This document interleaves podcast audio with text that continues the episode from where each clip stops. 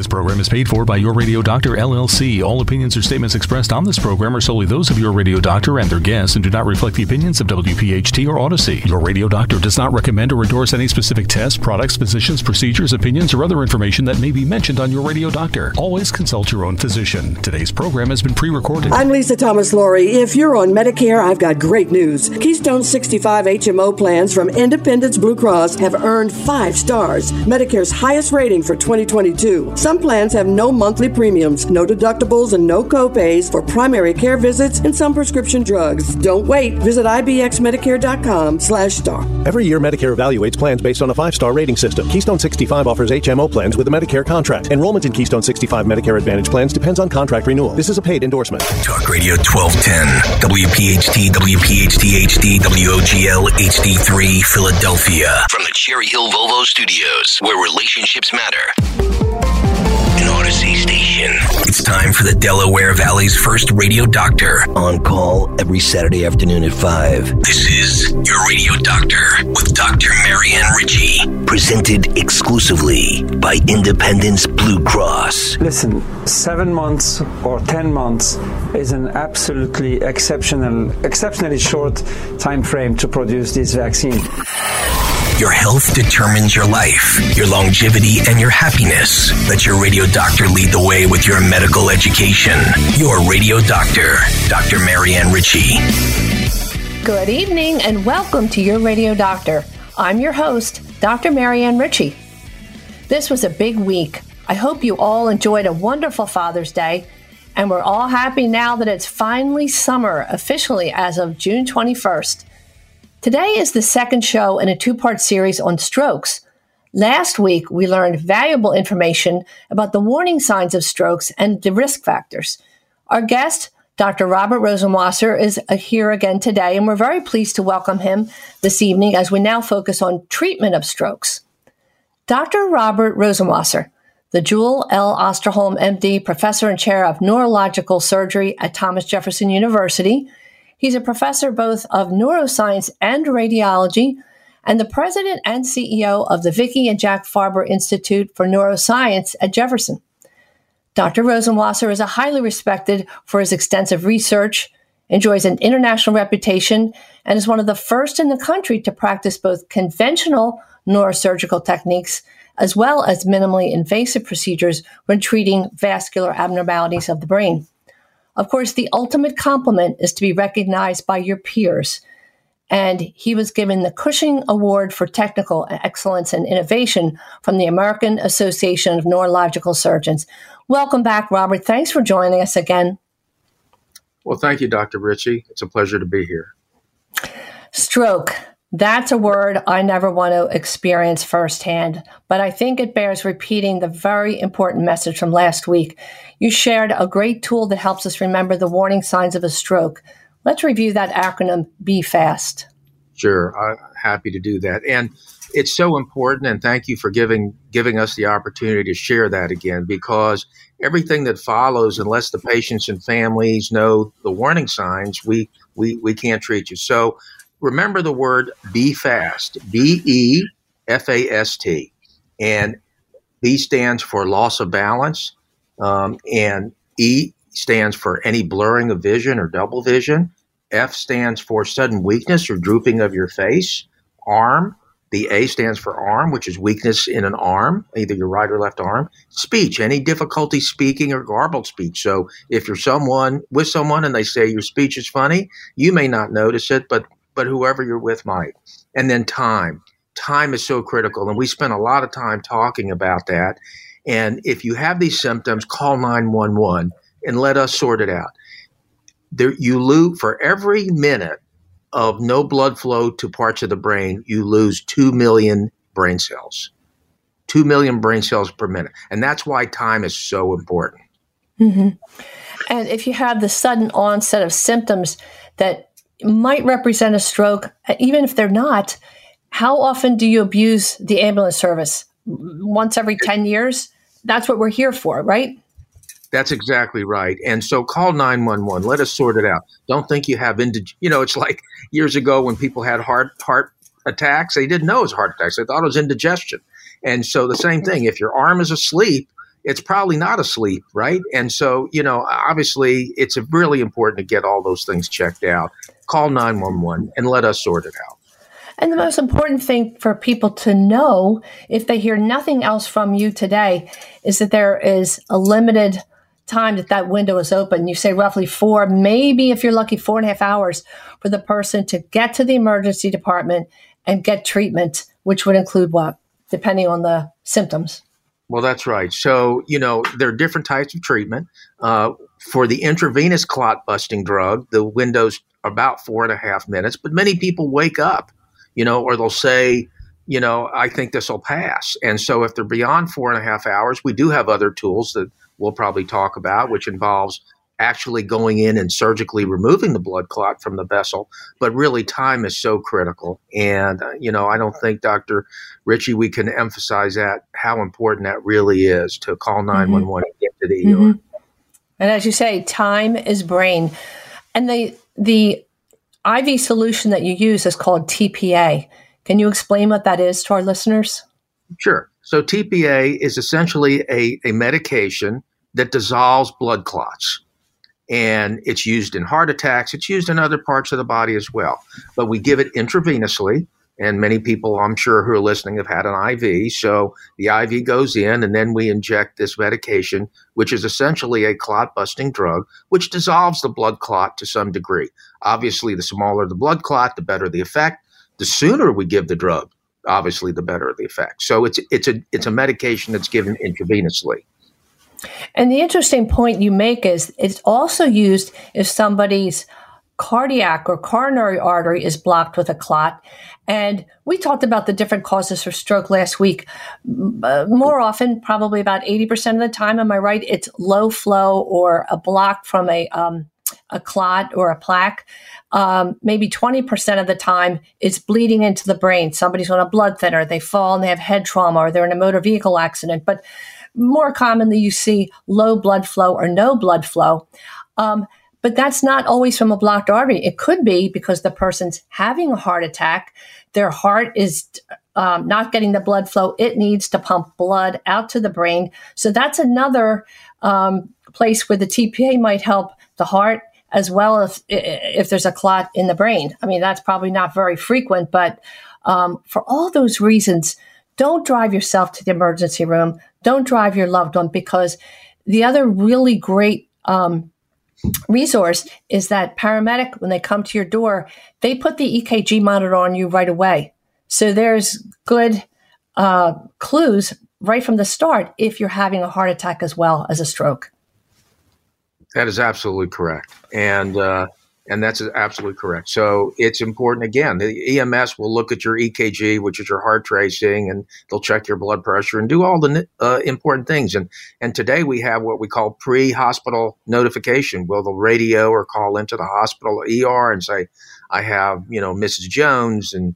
This is her age and this is her blood pressure. And we even have the methods to actually look at the heart tracing, the EKG in the ER, which is uh, which comes over the uh, wire. Mm-hmm. And so let's hope that uh, I never am the patient in that ambulance. But what happens when I arrive to the emergency department? Um, brought in either by ambulance or if I happen to stroll in, what should I expect as a patient?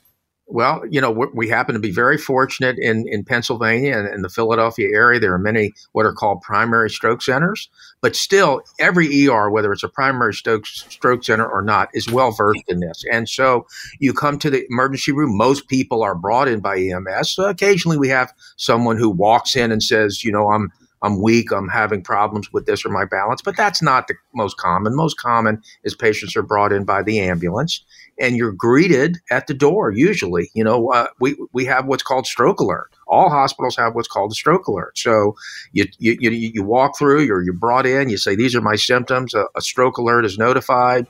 Obviously, they check your vital signs, blood pressure, heart heart rhythm, etc.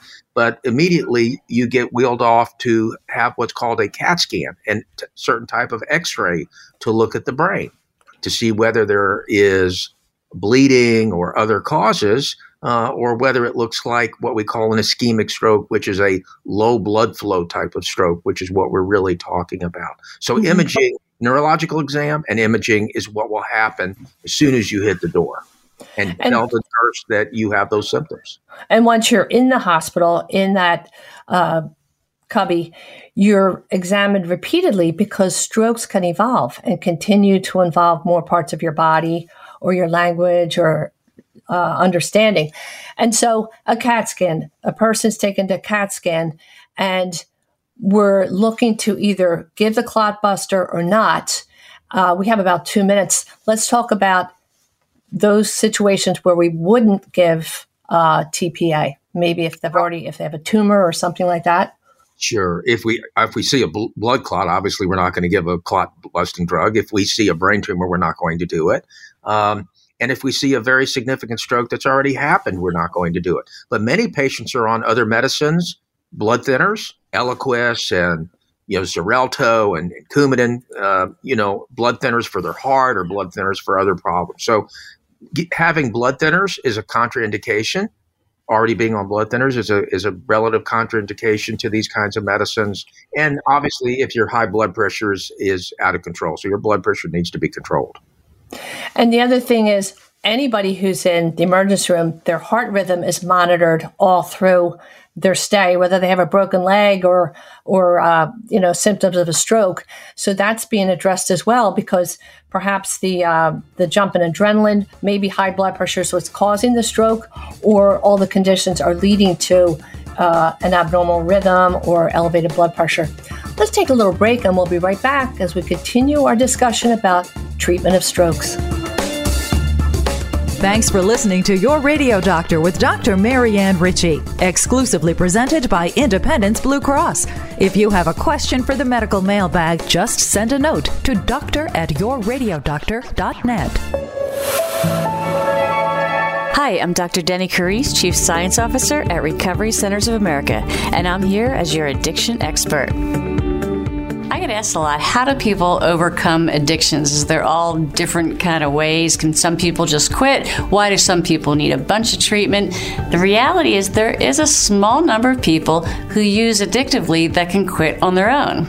In a study where we asked did you used to have a problem with drugs or alcohol but no longer do? And found out that 20% of people that say they used to have a problem were able to quit on their own. They didn't need any treatment or anything else. And we see that too with the Vietnam vets. There's a whole cadre of Vietnam vets that used opium and black tar heroin in Vietnam in an addictive way that just kind of quit on the way home and it never was a problem for them again. Importantly, there's a whole other cohort of Vietnam vets for whom opioids is still a problem today. So you don't know if you're in that 20% or not. There's a bunch of people who quit with the help of their church or the help with 12 step groups or other support groups. And then a vast majority of people need some kind of treatment, whether that's outpatient treatment or residential care. And some people need detox to safely get the drugs out of their body. The only thing to know about detox, though, is that you don't want detox alone. That's usually five to seven days. And when people do that, they get all the drugs out of their body. They're at very high risk of relapse when they go back out. They don't have tolerance. They use the same amount of drugs and they tend to overdose. It's a very dangerous thing. So some people can do it on their own, but it's a very small percent, and you never know if you're going to fall into that group, right? And then some people need modest treatments, some people need very long term treatment. Whatever it is you need, though, it's important to know that there is help out there. The best predictor that somebody will get into recovery from drugs and alcohol is treatment. Interesting though, the best predictor that someone will stay in recovery long term and maintain recovery is participation in support groups like AA, NA, and other recovery support groups.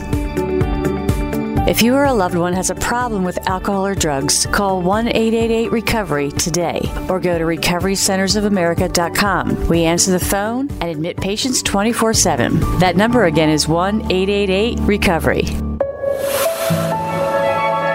I'm Lisa Thomas Laurie. If you're on Medicare, I've got great news. Keystone 65 HMO plans from Independence Blue Cross have earned five stars, Medicare's highest rating for 2022. Some plans have no monthly premiums, no deductibles, and no copays for primary care visits and some prescription drugs. Don't wait. Visit ibxmedicare.com slash star. Every year, Medicare evaluates plans based on a five-star rating system. Keystone 65 offers HMO plans with a Medicare contract. Enrollment in Keystone 65 Medicare Advantage plans depends on contract renewal. This is a paid endorsement. Are you in excruciating pain brought on by your son, daughter, or spouse suffering from addiction? You are not alone. If you call Recovery Centers of America today at 1-888-RECOVERY, your whole family can begin to recover. At Recovery Centers of America at Devon and Lighthouse, your loved one will be treated with care by expert addiction professionals, while family programming will give you support and healing so that you can recover as well. RCA accepts insurance, provides transportation, and offers intervention services. Call 1-888-RECOVERY now.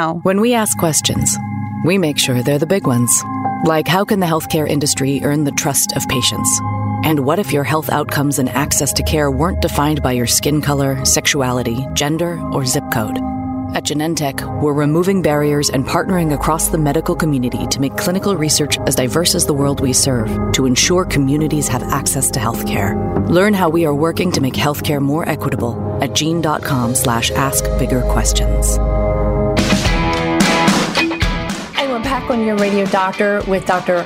Robert Rosenwasser, the chair of neurosurgery at Jefferson University Hospital. Robert, we were talking about the um, path of a patient brought to the emergency department when they're having symptoms, signs of stroke, and they'll go for a CAT scan.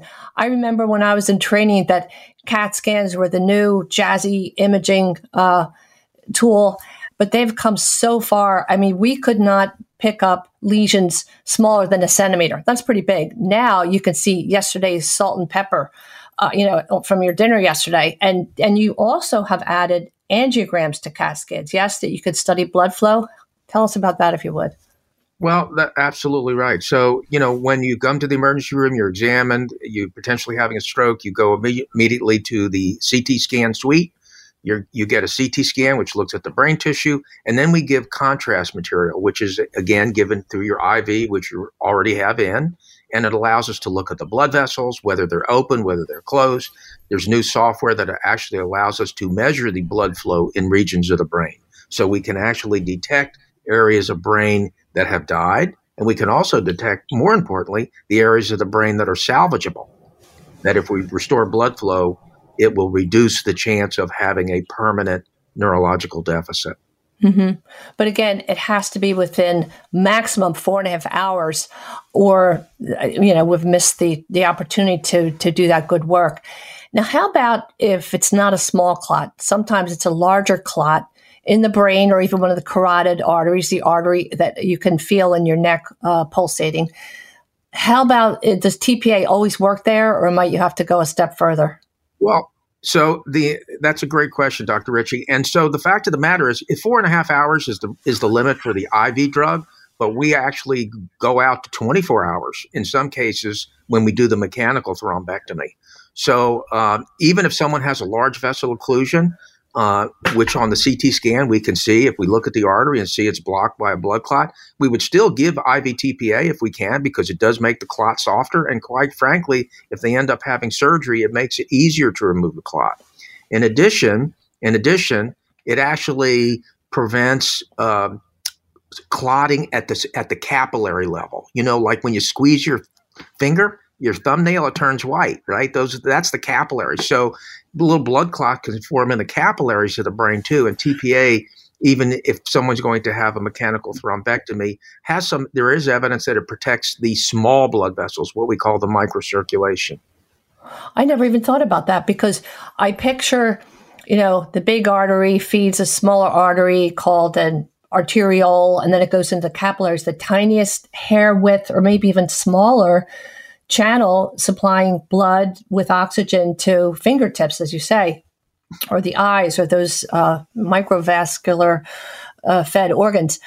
And so, so the TPA is going to help anyway, even if you have to do use the big guns, which is a thrombectomy or removal of a thrombus or a blood clot. So, walk us through the process. If somebody's going to have a thrombectomy, ectomy always means removal of, you're going to go in there, remove a thrombus. Um, and I love what you said time is of the essence, getting from home or work or wherever the incident occurs to the emergency department.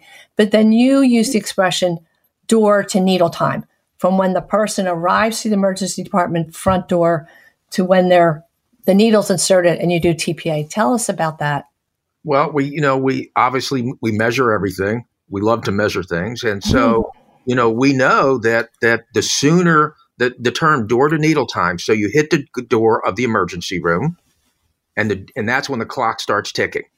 And then needle time is when we've done the workup and give you the drug. We generally like to be able to give the drug within within within it has to be within an hour with generally less than 40 minutes. And you know and most comprehensive and primary stroke centers have gotten pretty good at it. Their door to needle time is probably between you know 30 and 40 minutes and some is even less quite frankly in the 20 minute range. So so the door to needle time the shorter that time is from when you hit the door of the emergency room to when you get the medication that's really important. And that has a direct correlation with outcome and recovery Mm-hmm. And if somebody has severe symptoms and you're sweating and you say, we don't even have time to do clotbuster or TPA, you might go right to the big guns and go in and try to remove that clot mechanically. Yes. Yes, and and and they will obviously have to have a CAT scan 1st mm-hmm. uh, want to see if they have what we call a large vessel occlusion or a small vessel occlusion. If they have a severe stroke and it's due to a small vessel occlusion, then there's really no utility in mechanical thrombectomy, which is the surgical removal of the blood clot. But if they have a, what we call an LVO, LVO, which stands for large vessel occlusion, those are very good candidates where we go in and remove the blood clot. And yes, that's absolutely correct. So while this is going on, the whole team is there and ready for you. And I can't tell you how many times I'll get called in at 2 a.m. and and it's okay. You can go home now because I don't have a large vessel occlusion. So so the whole team is there by the time the patient is ready to be treated. And uh, and it's you know it's taken years to get this organized. It's no different than patient comes in with an acute heart attack, you know, and so the whole team is there waiting for that patient to to proceed and and uh, and attempt to remove the blood clot. So there's a rhythm, there's a routine. Not that you take it uh, casually or say, "Oh, here comes another stroke," but but the people doing it do it maybe not all day, every day, but you do it repeatedly, and there's an understanding and a great um, working relationship among the members of that team. So the patient's going to get local Novocaine or lidocaine injected in either the, the groin to go into the femoral artery or maybe into their the artery in their wrist. If you palpate your wrist, you can feel a little uh, the artery. And you feed a catheter through there, but you also sedate the person lightly, right? Oh, that's absolutely. So, you know, when we're doing an uncomfortable portion of the procedure, we obviously do have anesthesia standby. You know, years ago we would intubate a patient, put them to sleep, but many times now we'll sedate the patient and make them comfortable. And obviously we use a lot of local anesthesia. So, so these there's no discomfort really or minimal discomfort associated with it. And uh, and very rarely do we put a patient asleep anymore with a breathing tube unless they're very very ill. But I would think too to to intubate somebody again, trained professionals can do it quickly when it's necessary, but that's adding more time to the whole process. And do you prefer to have the patient lightly sedated and awake? Do they have to participate in any way, or do they just get on the Greyhound bus and leave the driving to you? Well, I don't have to participate, but at the end of the procedure, it's very gratifying when we see the artery open and they couldn't move the right arm. And I'll say, Can you pick your right arm up? And boy, the right arm comes up off the table. And at right. two o'clock in the morning, that's pretty gratifying to the yeah. whole team and to the and especially to the patient. So, sure. you know, that's one reason we sedate the patient as opposed to putting them to sleep. And you say, "Thanks for stopping by, Lazarus." There you go. Boy, uh-huh. there you go. So we talked a little bit about the immediate findings on CAT scan that would eliminate somebody from Clotbuster. But I know you mentioned about 80% of patients aren't eligible because they've missed the four hour window. They're already on a blood thinner. Um, but also you mentioned that if that had they've had surgery in the past few weeks, and they're healing internally or even externally, let's say they have a hip re- replacement, or they might not want to have their blood thinned. Am I right? You're exactly right, Dr. Ritchie. And that's the type of person where we would not give TPA, where we would go directly to uh, mechanical thrombectomy, which is a, a, procedure that we talked about, going mm-hmm. in, surgically removing the blood. Search and destroy mission. I was fascinated when we were chatting the other day and you mentioned a woman who's 102 years old. There is no contraindication or reason why age would determine yes or no a TPA. Could you tell us about that? Yeah, and, and, and, actually, that's that's really a, a, great piece of information that, that it's in the literature now. It's objective that that there's age is not a, uh, a, a an exclusion factor. So, you know, so the, the, the, prognostic factors of how someone does are really the amount of time that they, you know, since their deficit started, the degree of occlusion, and how much we're able to reestablish flow. So, age is not a contraindication to mechanical thrombectomy. Uh, regarding the intravenous form, uh, some some individuals, you know, if they're beyond 80, are a little nervous about giving that medication because of the risk of bleeding. But in terms of mechanical thrombectomy, age was not a predictor of how some whether they did well or bad. And so we treat all ages, you know, assuming that the family wants it or the patient wants it, and, and mm-hmm. we proceed. But but here's this remarkable 102 year old woman came to the ER. You get the call. Parallel, well, weak on her right side. She was already on a blood thinner for her history of atrial fibrillation. You gave, you did the mechanical thrombectomy, and within days of letting her rest and recuperate, she walked out of the hospital. Yeah, and this was over the Christmas holidays. I think it was the day, Christmas Day or the day after she went home. And, Incredible. Uh, 102 years old. And we actually reported that, wrote it up in the literature because I think at that time she was probably one of the eldest patients treated in the United States, if not the oh, world. I would think so. Um, thank you, Santa Claus, for that one, and Hanukkah Harry, and all the people that got her through that. Let's take a little break, and we'll be right back with Dr. Robert Rosenwasser, Chief of Neurosurgery from Jefferson. Today's edition of Your Radio Doctor with Dr. Marianne Ritchie, presented exclusively by Independence Blue Cross, can be enjoyed anytime, anywhere, at your convenience. Just download the Odyssey app and search Your Radio Doctor. It's health education on demand.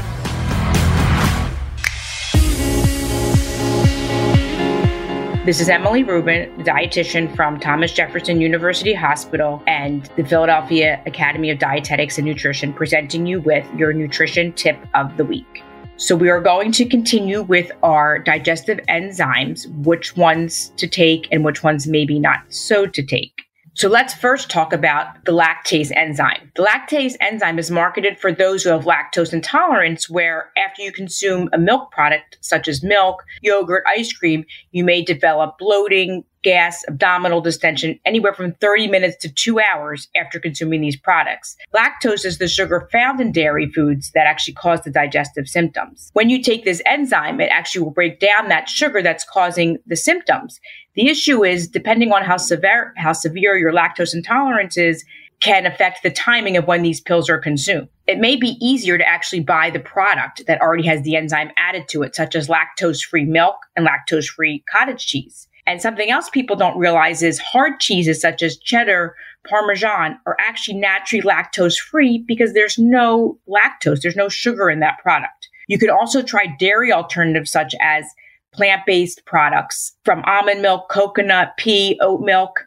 Our next enzyme we're going to talk about is peppermint oil. Peppermint oil is actually marketed to treat irritable bowel syndrome like abdominal pain, bloating, diarrhea, and constipation. You can buy peppermint oil as a liquid or as a capsule, but it's most important to get it enteric coated, meaning it breaks down a little bit easier. While some studies indicate that peppermint oil in the enteric coated capsules only will help improve IBS symptoms, there could be some possible side effects. Sometimes it may interfere with certain vitamins, minerals, and medications, and some people also develop heartburn or reflux from it. And our last supplement we're going to discuss is probiotics.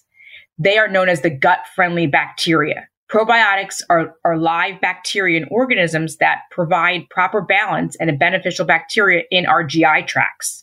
There's many common probiotics. They have a therapeutic um, benefit in helping with antibiotic associated diarrhea, infant colic, irritable bowel syndrome, and ulcerative colitis and or Crohn's disease. But we really don't know which probiotics are most helpful and safe and beneficial because the studies are sort of controversial. For some of my patients, I recommend a reputable probiotic brand that has been researched. So it's most important to ask your physician or dietitian which probiotic they recommend. This is Emily Rubin, dietitian from Thomas Jefferson University Hospital and Philadelphia Academy of Dietetics and Nutrition, presenting you with the nutrition tip of the week. For more information, you can log on to yourradiodoctor.com and eatright.org. I'm Lisa Thomas Laury. If you're on Medicare, I've got great news. Keystone 65 HMO plans from Independence Blue Cross have earned five stars, Medicare's highest rating for 2022. Some plans have no monthly premiums, no deductibles, and no copays for primary care visits and some prescription drugs. Don't wait. Visit ibxmedicare.com slash star. Every year, Medicare evaluates plans based on a five-star rating system. Keystone 65 offers HMO plans with a Medicare contract. Enrollment in Keystone 65 Medicare Advantage plans depends on contract renewal. This is a paid endorsement. When you have orthopedic issues, you need a physician who eats, sleeps, and breathes orthopedics. You need an exceptionally specialized Rothman orthopedics physician. They not only specialize in orthopedics, each Rothman physician only focuses on one area of the body, which means you can have confidence that you can get past pain and be what you were. Schedule conveniently online at RothmanOrtho.com. That's RothmanOrtho.com. Are you in excruciating pain brought on by your son, daughter, or spouse suffering from addiction? You are not alone. If you call Recovery Centers of America today at 1 888 Recovery, your whole family can begin to recover. At Recovery Centers of America at Devon and Lighthouse, your loved one will be treated with care by expert addiction professionals, while family programming will give you support and healing so that you can recover as well. RCA accepts insurance, provides transportation, and offers intervention services. Call 1 888 Recovery recovery now. When we ask questions, we make sure they're the big ones. Like when it comes to diseases, can we strive to treat, prevent, and even reverse them? And how can we make healthcare more effective and more affordable? These are the types of questions that can help impact the lives of so many patients, that help push the boundaries of innovation and healthcare for all communities. At Genentech, we are the pioneers of the biotech industry, tackling some of the biggest questions in healthcare. Learn more at gene.com slash ask bigger questions. Your radio doctor, Dr. Marianne Ritchie, now Saturday afternoons at 5, presented exclusively by Independence Blue Cross. This program is paid for by Your Radio Doctor, LLC. We are so grateful to have Dr. Robert Rosenwasser, Chair of Neurosurgery at Jefferson, talking about treatment of strokes. Robert, we were talking about age not being a reason not to go in and remove a clot if a person comes in, like the, the 102 year old woman you treated and she floated out of the hospital after she had that treatment.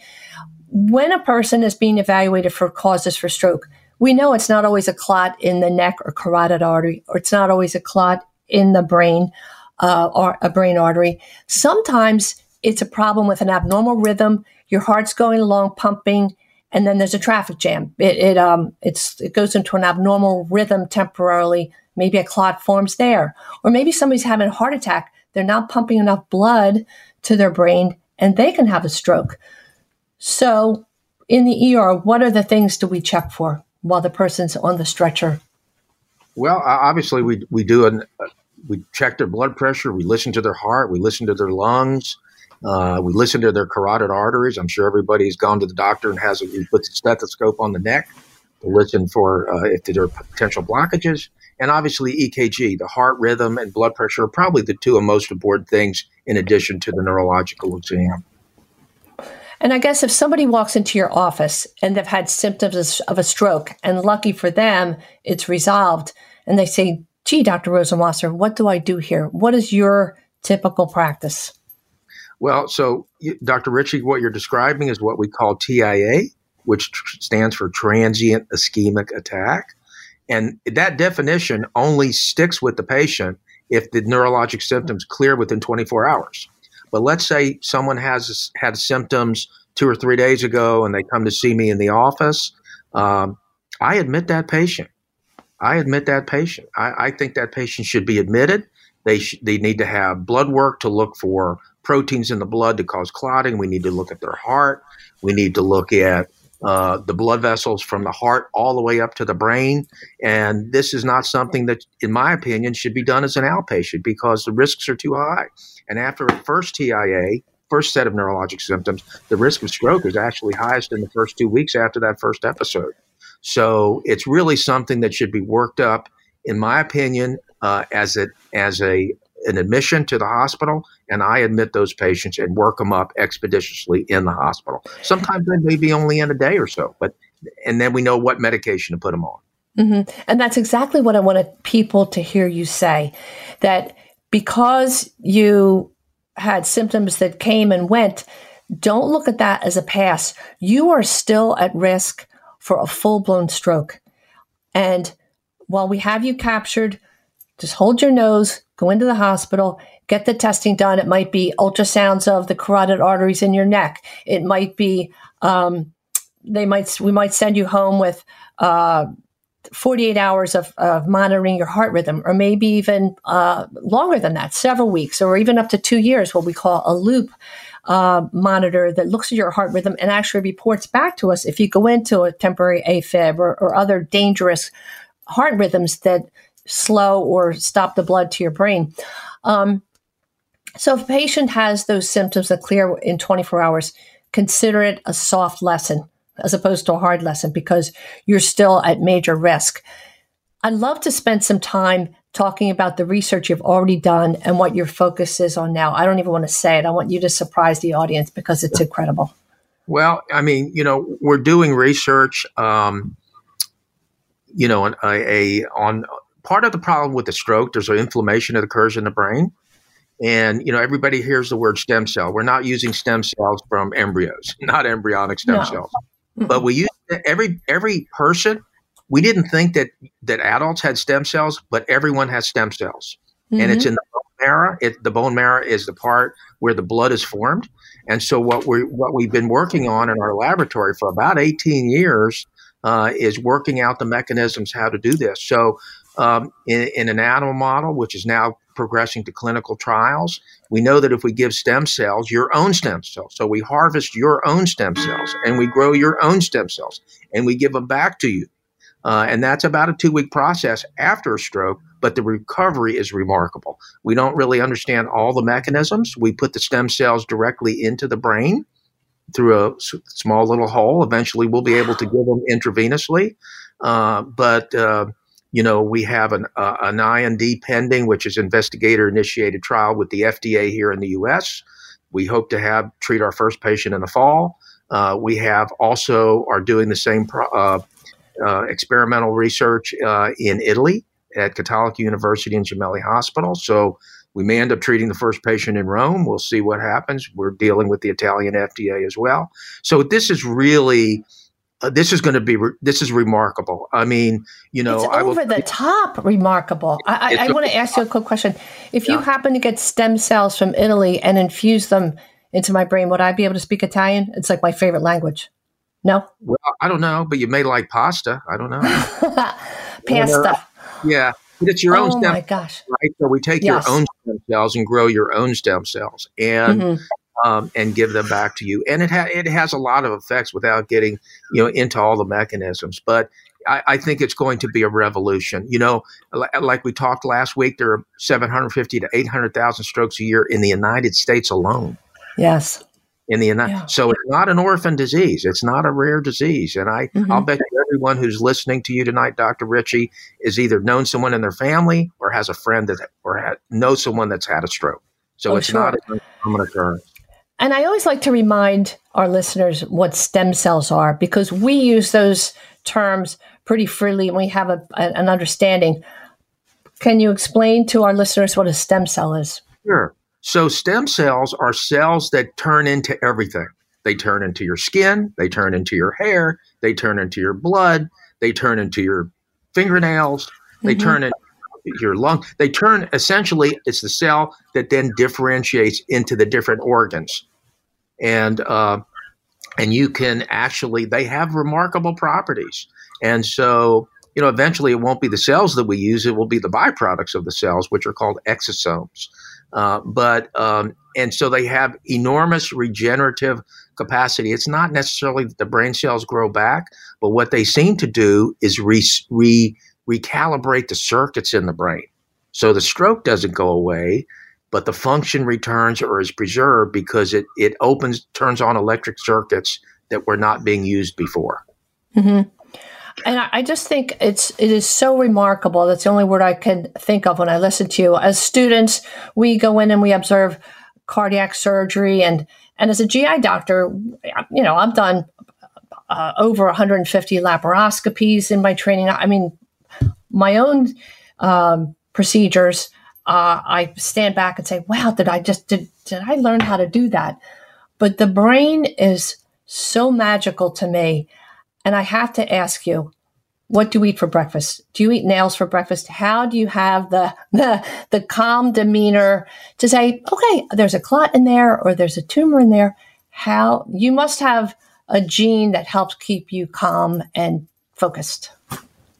Well, I listen. I think that's true for everybody and every specialty and, and everything, right? I mean, you don't think a concert violinist has the butterflies before he gets out on the stage, right? So, you know, and and again, our you know, we have a saying, and it's not my saying, but if the training is tough, the war is easy. And so, you know, I mean, your training was vigorous, our training is vigorous, and if you've done a good job, it doesn't mean we're not apprehensive or concerned about it, but we know what the plan of action is and we have to execute it.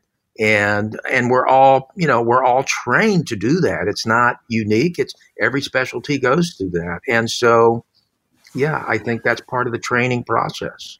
We end the show uh, each week, as you know, with your real champion. And this week, I'll be talking about a little boy who's now nine years old, who's had surgery twice for a, a Chiari malformation.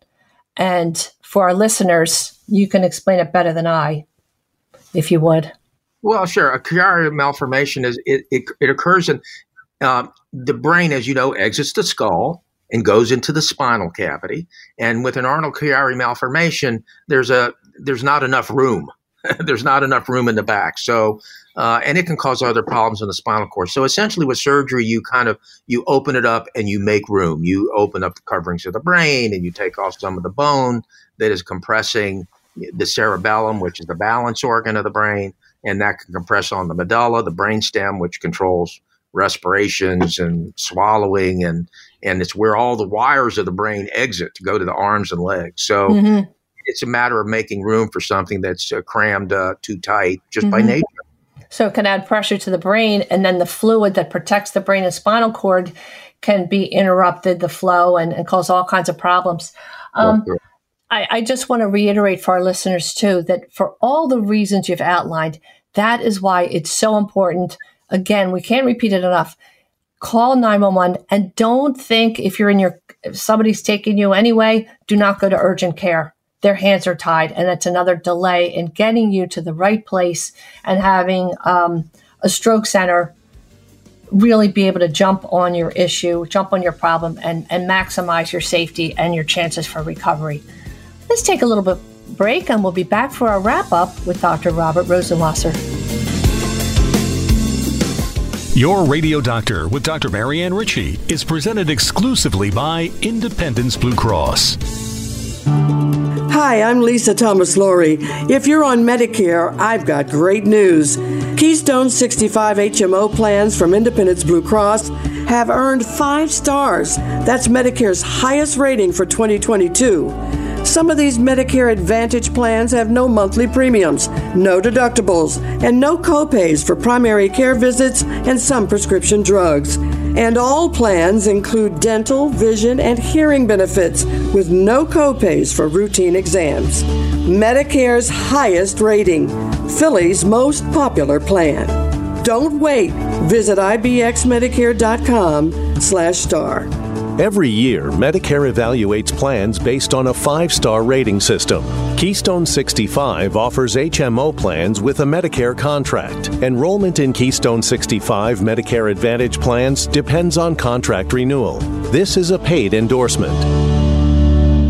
When you have joint pain, you need a physician who eats, sleeps, and breathes joints. Someone so focused on their specialty, they've written the book on it. Literally, you need an exceptionally specialized physician from Rothman Orthopedics. They not only specialize in orthopedics, each Rothman physician only focuses on one area of the body, which means you can have confidence that you can get past the pain and be what you were. Schedule conveniently online at RothmanOrtho.com, official orthopedic partner of the Eagles, Phillies, and Sixers.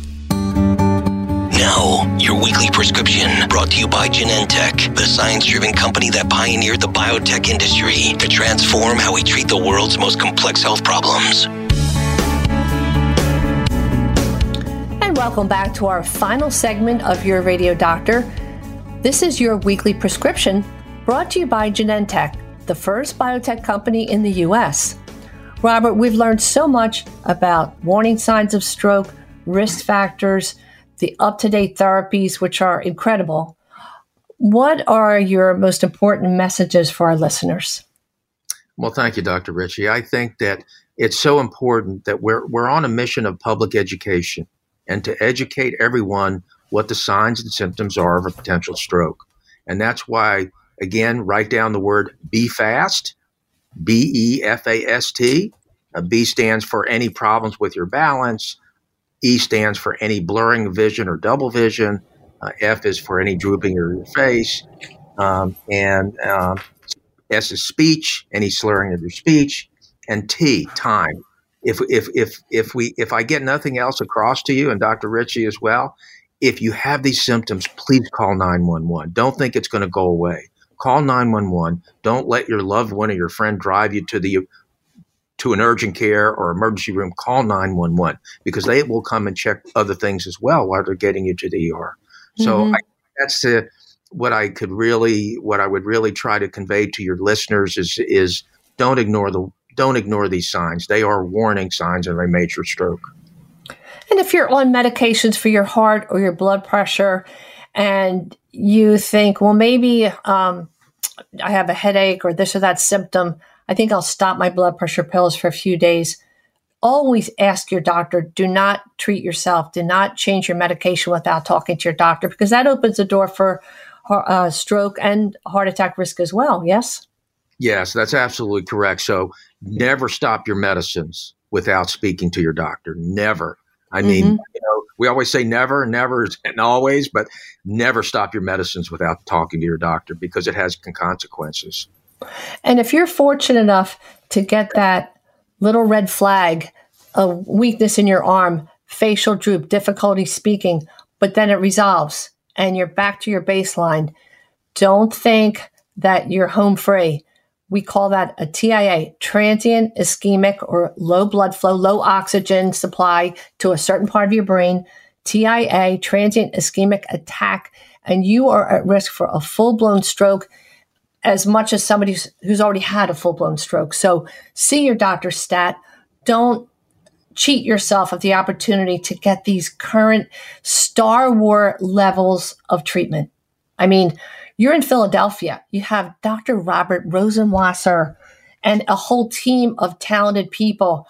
And as you say, other centers might not be primary stroke centers, but they, they know how to get the ball started. And it's so important to take advantage of that opportunity, not urgent care if you think you're having a stroke. And as you said, age is not a reason to not treat stroke with going in and removing a clot.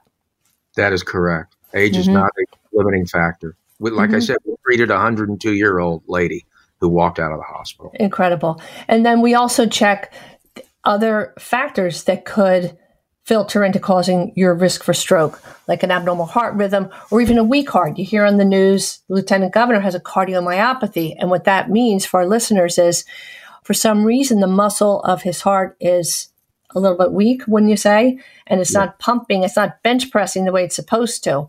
And that leads to other issues. So, for all those reasons, treat yourself to regular doctor visits. And certainly, if you have any concerns about stroke symptoms, call your Dr. Stat good website. We always refer people to jefferson.edu.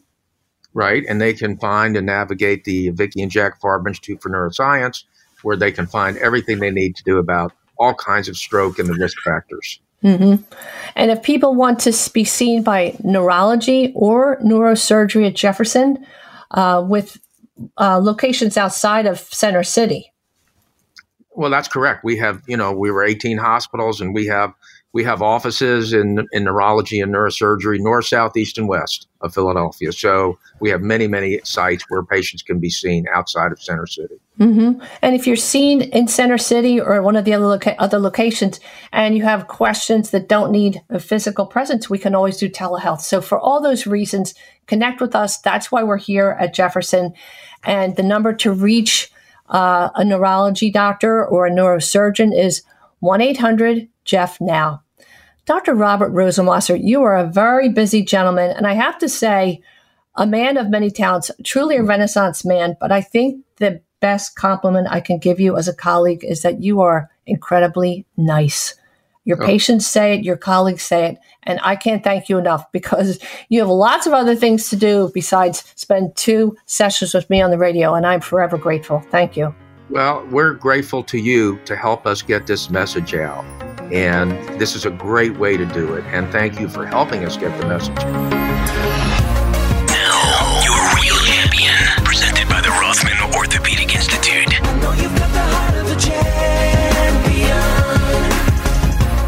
And now for your real champion. I call this segment A Beautiful Mind. Remember those carefree days of childhood when all you could think about was playing in the schoolyard at recess or finding your favorite snack in your lunchbox? Running home after school to watch your favorite cartoons? Well, some children face much bigger questions because of debilitating illness.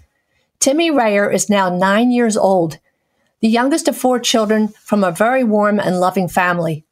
So when his mom noticed he was late to achieve certain milestones like rolling over or crawling, she called her pediatrician. She was reassured that Timmy was on the right path and just needed the help of some physical therapy. Even his grandmother Betsy helped, so he was up and walking in no time. By the age of four, he had trouble learning to swim because he fatigued quickly from decreased muscle strength. He often complained about headaches and lamented, Nobody believes me. Within a short time, the symptoms of headache and weakness collided with a fairly acute loss of weight. Time to head back to the pediatrician. Timmy's mom, Chrissy, remembers the expression on the doctor's face as she examined him. An MRI showed a Chiari malformation, an abnormality in the back of the head where the brain and spinal cord meet. Brain tissue at the base of the skull can push into the spinal canal, leading to pressure on the brain and blocking normal flow of spinal cord fluid around the brain and spinal cord. The pediatrician told Chrissy not to Google the topic. Next step, getting two different opinions about surgery. Now he had more headaches, was sleeping more, decreased attention, and losing sensation in hands and feet. He was only five years old, so Chrissy and Tim Sr. chose the minimally invasive procedure that was less risky. Timmy made it through surgery and had some improvement, but by age seven, increased symptoms led to a more invasive surgery, which involved removing a piece of bone from his skull and six days in intensive care. Now, two years later, he was older, more aware, and more frightened. Currently, Timmy's enjoying third grade at St. Aloysius Academy, which offers a loving and supportive environment. Still has some hand and leg pain, so handwriting can be a challenge. Good thing he's living in the age of computers. His teachers accommodate his needs without making him feel different. After all, isn't that what any child wants to fit in? The heat and glare of the sun are hard to handle, so he has to wear a hat and sunglasses. So, all the guys in his class help their buddy by wearing matching hats and sunglasses, making it cool. Timmy is blessed with a high EQ, lots of great friends in his neighborhood and at school. That support has helped make him resilient and tough. Chrissy says he reports his problems, but doesn't really complain. What caught my attention about Timmy was a post about an annual fundraiser for Children's Hospital called The Runway a luncheon fashion show at the Mann Music Center. Timmy was an ambassador for CHOP and walked the runway in his Neiman Marcus style. Think about it. Most nine year old boys would flat out refuse. At first, Timmy resisted, but Chrissy notes he finally agreed because he's grateful for his recovery. If you ask how he's feeling, he shrugs his shoulders and says, It's all good. like he hasn't missed a beat.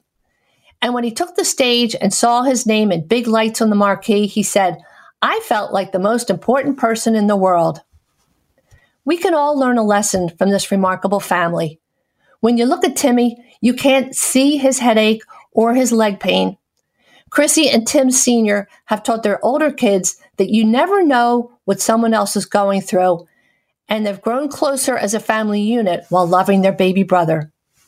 This brave little boy faces adversity with courage and grace. Buoyed by her faith, family, and friends, Chrissy's a lawyer, a litigator, in fact. But when you translate, her more important title is Mother Bear, navigating with her heart and soul to protect her baby cub's beautiful mind. We salute you, Chrissy and Tim Rayer, grandmother Betsy Wexler, and little Timmy. You're real champions. Thank you for listening every Saturday at 5 o'clock. Listen to our show again and all of our shows on audacy.com. That's A U D A C Y.com. Or visit our website, yourradiodoctor.com. We're very grateful to our fantastic sponsors Independence Blue Cross, Recovery Centers of America, Rothman Orthopedic Institute, and our newest family member, Genentech, the first biotech company in the U.S. Join us next Saturday at 5 o'clock when our topic will be bronchiectasis, a form of lung damage often misdiagnosed. Learn about World Bronchiectasis Day on July 1 and the great resources provided by the COPD Foundation. Don't forget, there's a notable shortage of lifeguards across the country. Some pools have closed, but the ocean is open. Lifeguards are just spread out. So please keep an eye on your family members, especially the little ones, and wait till you get home to crack open that cold beer. Remember the other big need out there. Consider giving blood at this time of critical national shortage in blood supply. Visit redcross.org. Get your flags ready for next weekend as we celebrate the birthday of our nation on July 4th. This is your radio doctor, Dr. Marianne Ritchie, wishing you a wonderful, happy, healthy, and safe week with the ones you love. Always here to remind you that your health is your wealth. Thanks for listening to your radio doctor, Dr. Marianne Ritchie, presented exclusively by Independence Blue Cross. To contact Dr. Marianne and to listen to today's show as well as past shows, visit yourradiodoctor.com. This program is paid for by Your Radio Doctor LLC. All opinions or statements expressed on this program are solely those of Your Radio Doctor and their guests and do not reflect the opinions of WPHT or Audacy. Today's program has been pre recorded. Hi, I'm Lisa Thomas Laury. If you're on Medicare, I've got great news. Keystone 65 HMO plans from Independence Blue Cross have earned five stars. That's Medicare's highest rating for 2022. Some of these Medicare Advantage plans have no monthly premiums, no deductibles, and no copays for primary care visits and some prescription drugs. And all plans include dental, vision, and hearing benefits with no copays for routine exams. Medicare's highest rating, Philly's most popular plan. Don't wait. Visit ibxmedicare.com slash star. Every year, Medicare evaluates plans based on a five star rating system. Keystone 65 offers HMO plans with a Medicare contract. Enrollment in Keystone 65 Medicare Advantage plans depends on contract renewal. This is a paid endorsement.